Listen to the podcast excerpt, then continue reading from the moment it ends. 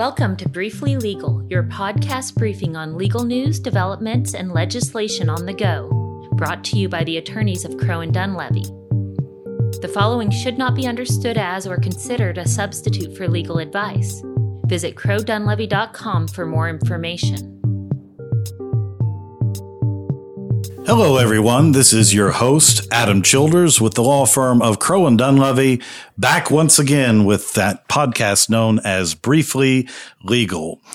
Today is another day here in the Crow's Nest in Oklahoma City, where I get to talk to someone about an area of the law that is new to me, but exciting, I hope, for all of our audience members. Today, I'm going to be talking to my law partner, Jay Shanker, and I'm going to be talking to him about entertainment law. So I'm really excited to have him here. It's a timely topic for reasons that we're going to discuss. But first, Jay, say hello to everybody. Hello, everybody. Adam, it's nice to sit across the table from you and not just bump into you in the elevator every other day. Exactly. Yeah. Who knew that we'd be sitting here today enjoying the, the sweltering weather outside and taping episode number seventeen of Briefly Legal. It's exciting times, and I'm glad you're here. When I think about entertainment law, I, I want to harken back just for a second to a high school trip I took when I was in uh, Guthrie.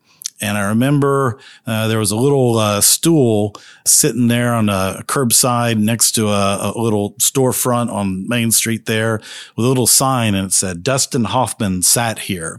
And I uh, figured out after the fact that was because uh, part of Rain Man, which was a nineteen eighties uh, great, in my mind at least, with Dustin Hoffman and Tom Cruise in it, that had actually been shot there uh, in Guthrie. And it sort of captured my imagination. I thought, boy, Uh, you don't see that every day, films being made in Oklahoma. But these days, uh, you know, I can't open up Facebook or any social media platform without hearing about Leonardo DiCaprio sightings at a local uh, Oklahoma City restaurant, or seeing uh, more information about uh, director Martin Scorsese's film that he's making in Pawhuska and Fairfax, Oklahoma, based on the best-selling book, Killers of the Flower Moon.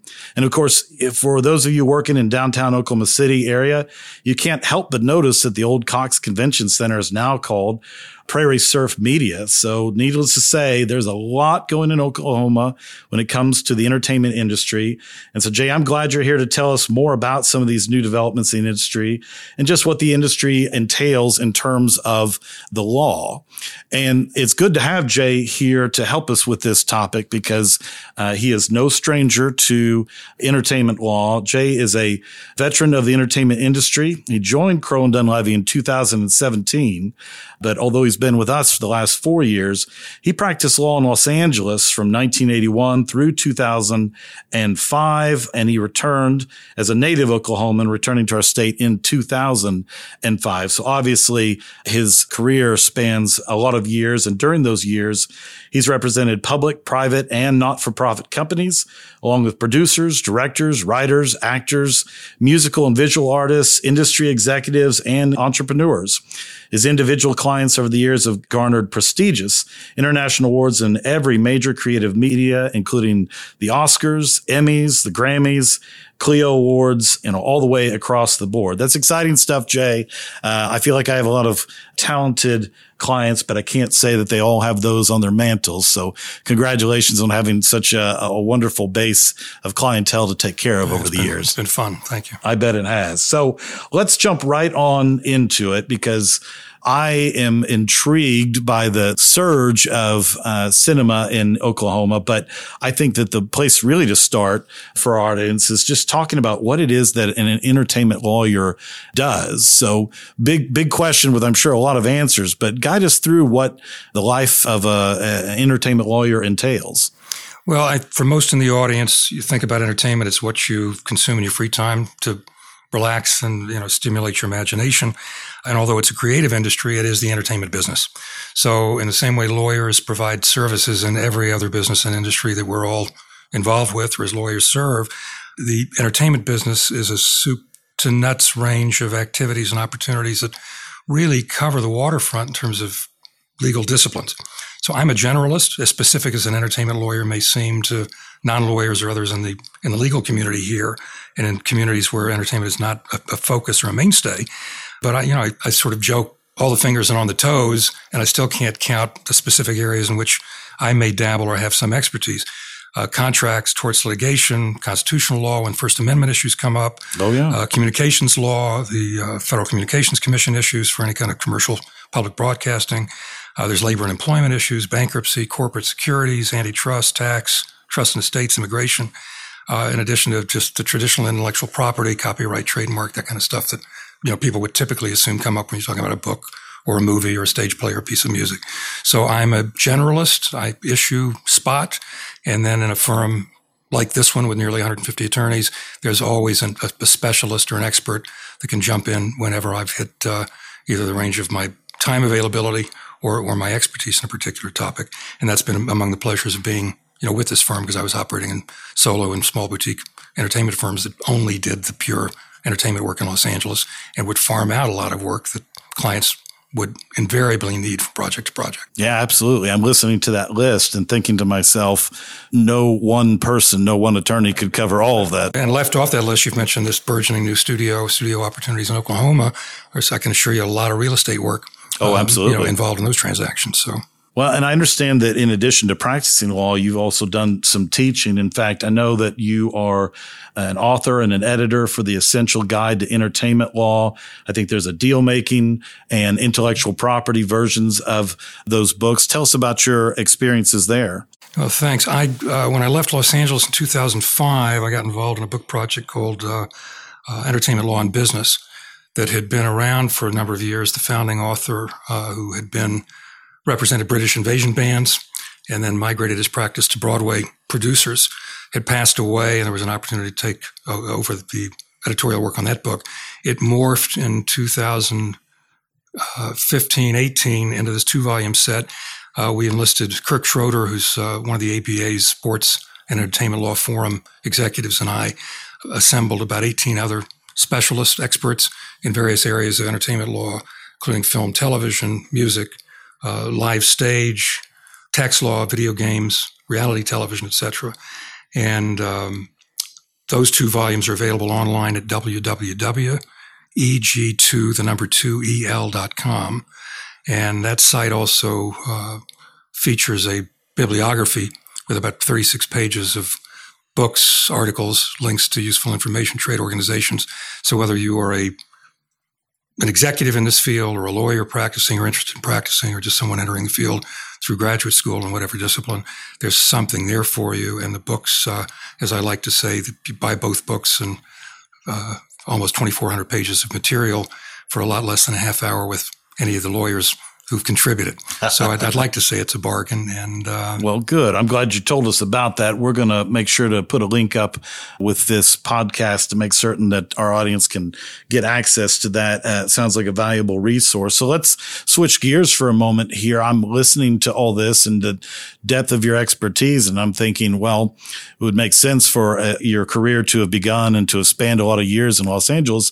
But, of course, now you're in, you know, Oklahoma City, and, uh, you know, I think that That would lend itself really to kind of an international and national practice, but things seem to be changing. What percentage of your work was outside of the state, and is that is that changing now in these past few years? Well, I came home in two thousand five with a book of business that I developed over twenty-five years in Los Angeles, and although it sort of, you know, predated our COVID experiences with, you know, web and Zoom related business around the world where people were working from home and didn't necessarily know where they were.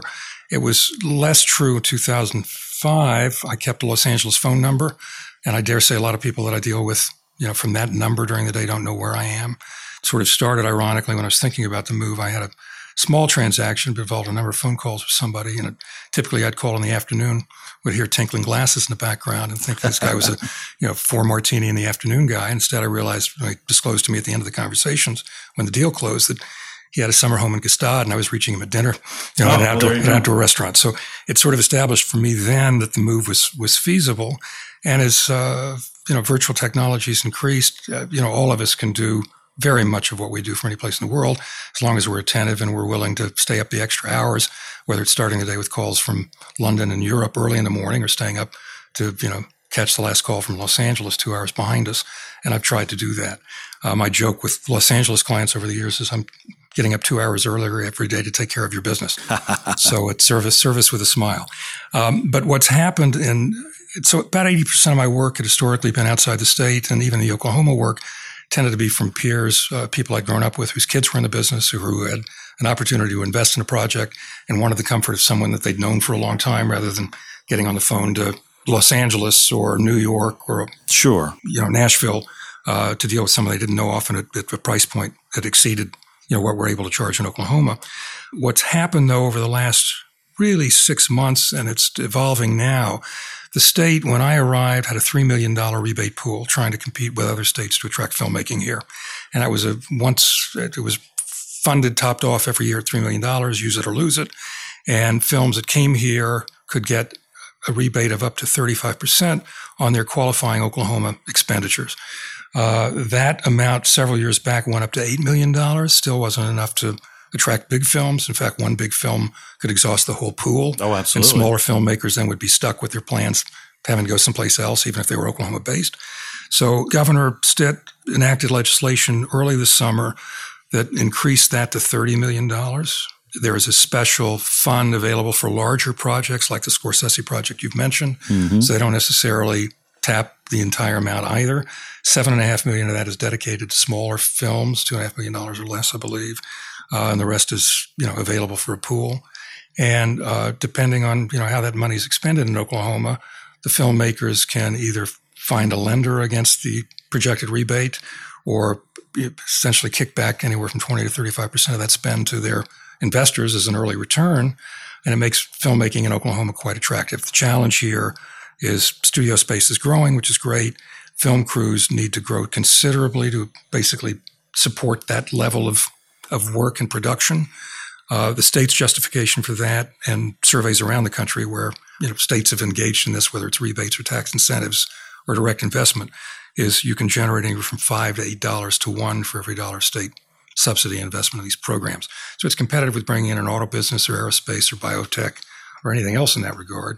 Uh, and it's a great engine for, for job training and industry development. Well, something must be working. They must have hit the right number. Because- so that, that with that number, we're starting to get calls from companies, big companies, small companies, first-timers, experienced production companies, and, and major players um, looking to tap some of that money and bring their projects here. Absolutely. And uh, it's, you know, for, for lawyers and accountants and, you know, other professionals as well as filmmakers, uh, it could be a real bonanza in the next couple of years. Yeah, it's exciting times. I'm I'm thinking back just the last few months or even over the course of the last year. I know I've seen film crews in downtown Oklahoma City shooting uh, a Ronald Reagan bio. I, I've seen uh, the, or, the Reagan movie was one of our projects. Yeah, here at yeah. The firm. I, I, and there was uh, even uh, the Kurt Warner story. I, I think they were shooting a Super Bowl over there in the in the Cox Convention Center. I think that was their first first booking at the studio down the street. That's that. It's just amazing. It's a, it's a whole new world to be sure. And and you mentioned, you know, kind of the bonanza that comes with this little bit of a, a land run really, but let's talk about kind of the impact that has for the state. I mean, it, it's one thing to, you know, see Leo DiCaprio out at, you know, a local restaurant, but, you know, let's talk about all the other categories of jobs that come with a production of a movie, and talk to me, if you would, about what kind of jobs those are and what kind of impact that may have long term for the, you know, the state's economy and even, you know, population growth. Absolutely. And it's a good question. Uh, anybody who, you know, of course, for many of us, we haven't been in theaters for a while, and when we're at home watching something on Netflix or any of the other streaming services, we tend not to see, you know, those fifteen minutes of credits at the end that you can sit through in a movie theater. But when you think about all those credits, each line of that, each name is, is someone who's, you know, significantly contributing to a motion picture. And in the case of the Marvel movies, for example, with lots of special effects shot around the world, hundreds, if not, you know, a thousand credits at the end. All of those are jobs, good paying jobs. And many of those can be performed by people in Oklahoma who are likely to move to Oklahoma if there's steady work available. And that goes from uh, directors, writers, screenwriters to some extent, uh, novelists who may write about Oklahoma or some theme that people want to explore here uh, and make movies about it. The, the Flower Moon movies, great case in point in terms of an, an Oklahoma story.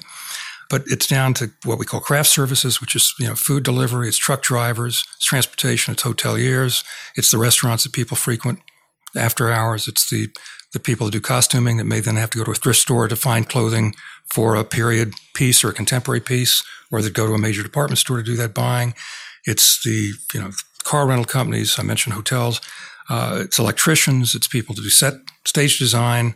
The categories of people that work on films in various areas, the director's unit, the photography unit, the lighting unit, the electrical unit, the sound unit, it can be immense. And even on a small film, it's maybe a student film, fifty thousand dollars project that somebody's aunt or uncle, you know, has, has decided to fund for, for their graduation for credit and a calling card. Uh, there can be thirty or forty people working on those little movies over the course of several weeks. So it's a big employment driver, and Oklahoma really is stepping up on several levels. We've had the Oklahoma City Community College, Gray Frederickson, an Academy Award winner for his work with Francis Coppola on the Godfather movies, came back before I did and started a tremendous film training program there. Many of the national filmmakers who've worked with graduates of that program have been very clear that these kids are as accomplished and experienced in what they're doing as anybody coming out of Uh, U S C or N Y U or the American Film Institute, U C L A, in large part because they get a chance to do hands-on work on so many projects in Oklahoma. And those opportunities are only increasing. I think it'll be a year or two before we catch up with an adequate crew base of locals. But in the meantime, I suspect there's going to be enough work here to attract a lot of expatriate Oklahomans back for quality of living, cost of living here, the convenience of working in Oklahoma, not having to be away for months at a time, away from family to, to make a living. And, uh, and and meanwhile, we will be training people to step up and, and fill those slots. It'll be a real industry here in a year or two. It's exciting stuff. I'm I'm picturing kind of a reverse Grapes of Wrath. Uh, those California uh, denizens come on back. With the fires and the water, we now call it the Wrath of Grapes. Yeah, so. There you go. Exactly. Well, that is an exciting glimpse into the future. And obviously, just the host of legal issues that are implicated by every aspect of a burgeoning movie production, you know, growth here in Oklahoma. Let's put a capper on this, Jay, and, and uh, it's a pretty positive one, I think. Let's just talk about then, you know, what the future in terms of the arts uh, in Oklahoma generally looks like. Obviously, that's a broader lens than the, just the movie industry we've been talking about. But uh, do you see this as sort of a renaissance for Oklahoma in general? Yeah, let me, before we jump there, so I don't forget, for anyone interested in this field, uh, if you'll Google the Oklahoma Film and Music Office, uh, they will have statutes and the rules for uh, engaging with these rebates. And uh, they also post lists of talented crews, personnel, facilities, resources.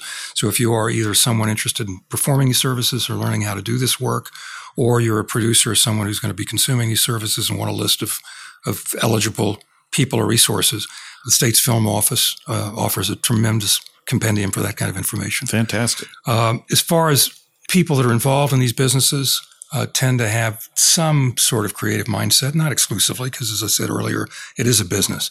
But the point is, where people come to Oklahoma City from out of town, prominent actor, actress, filmmaker, they want to be in Tulsa, Oklahoma City. They want to be in communities where after they finish working at night, they can unwind. They can enjoy themselves. They'd like to see good restaurants. They'd like to see a play. They'd like to listen to great music.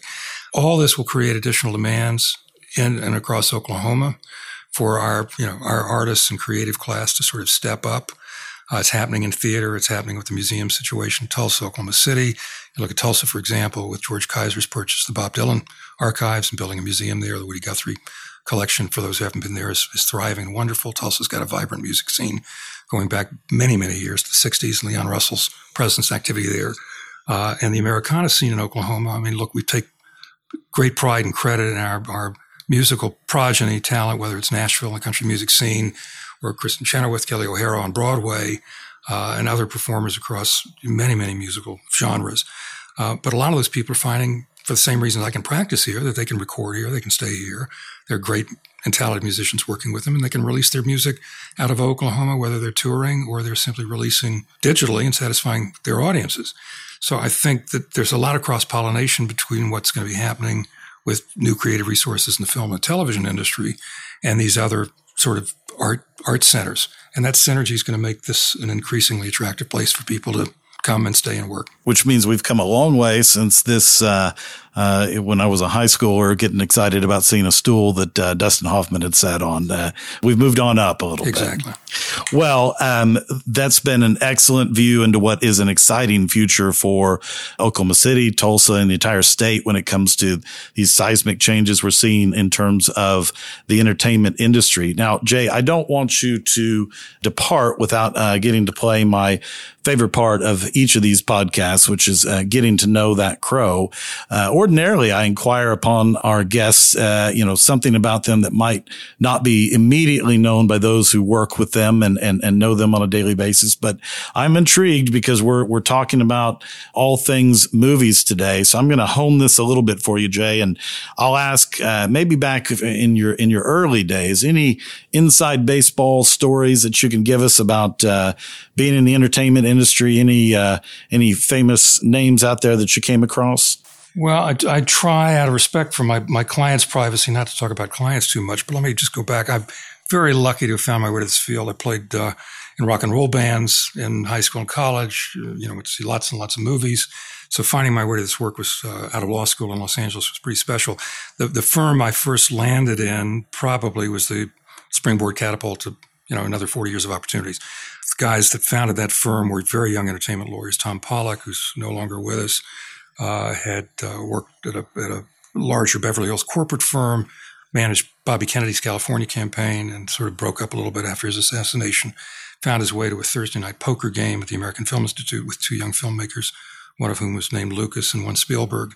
And he did all of George's initial deals with Fox that resulted in some really groundbreaking Uh, Star Wars deals that, that set the stage uh, in Los Angeles for a lot of patterns for, for film deal making. Now, that's a powerful poker table. That's yeah, not my big, usual big, big poker family table. poker I table. I don't know what the stakes were at the time, but uh, you know, in retrospect, uh, Jake Bloom of that firm grew up in New York, kind of a street guy, smart lawyer, had been with a divorce firm that did a little bit of entertainment work in L A, as I recall. Had got a call from somebody of his from the East Coast that said, "Jake, I, you know, I know you're doing a little entertainment work. I don't know if this will interest you, but I've met this boxer. He's got a screenplay. I don't know if it's any good, but can I have Sly call you?" So Jake Jake became, you know, a, a lawyer for action stars, including Bruce Bruce Willis, who I knew for many, many years.